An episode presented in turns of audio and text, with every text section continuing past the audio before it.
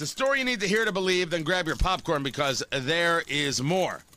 It's brought to you by Recovery Rye. Oh, it is so good. Check it out for yourself. Find it at liquor stores everywhere and at restaurants everywhere. Ask for it by name, recovery rye dot com, benefiting uh, the hospitality workers of Indiana. five dollars from every bottle. recovery rye dot com. Happy to have put that together. Check it out for yourself. This is a story of Rand Paul. Rand Paul has been just excellent on the subject of COVID. He has been excellent in having these conversations of the radicalness that we see from people. And I thought one of the great stories is that there was this reporter who was infuriated that Rand Paul was walking around without a mask. Rand Paul just walking through the Senate halls with no mask on. Literally everyone else in here, senators, staff, reporters, security guards, janitors, everyone else is wearing a mask. Rand Paul has been very clear. I got uh, the virus, and the science of thirty million people is pretty overwhelming that natural immunity exists and works. He's like, I've got immunity. I've been through this mathematics. Leave me alone. Which is, of course, the right answer.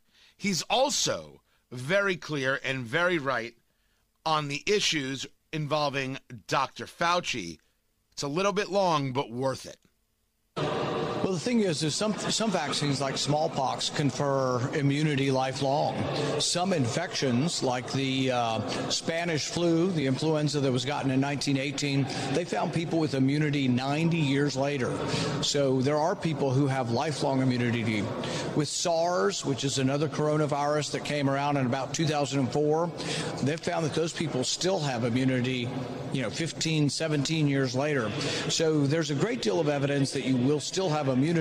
Now, immunity doesn't have to be perfect to be protective. It could be that possibly someone who's had COVID like myself, could they be reinfected? There are very small numbers of it, but guess what? Almost none of them are really getting sick. You're not, you're not reading stories of, oh my goodness, thousands of people being reinfected and they're in the hospital and they're dying. Those stories don't exist. You'll read about a random, very rare person getting reinfected or getting infected when they've been vaccinated. But the good news is, is that even if you got infected from COVID after you've been vaccinated, you have some immunity, you have partial immunity, and it lessens the uh, degree or uh, significance of the disease. So these, I, almost everything out there is good news. This is why I so much think Doctor Fauci should be voluntarily removed from T V, because what he says is such a disservice and such fear-mongering, and almost all of what he says isn't even matched by the science of his own institute. So really what we need to do is hear from a lot of different experts, and then people need to realize that the risk factors are different depending on your age. You mentioned the Johnson and Johnson vaccine. Very, very safe, and if you're over eighty, without question, it's the only one you can get, take it. If you're over seventy, take it.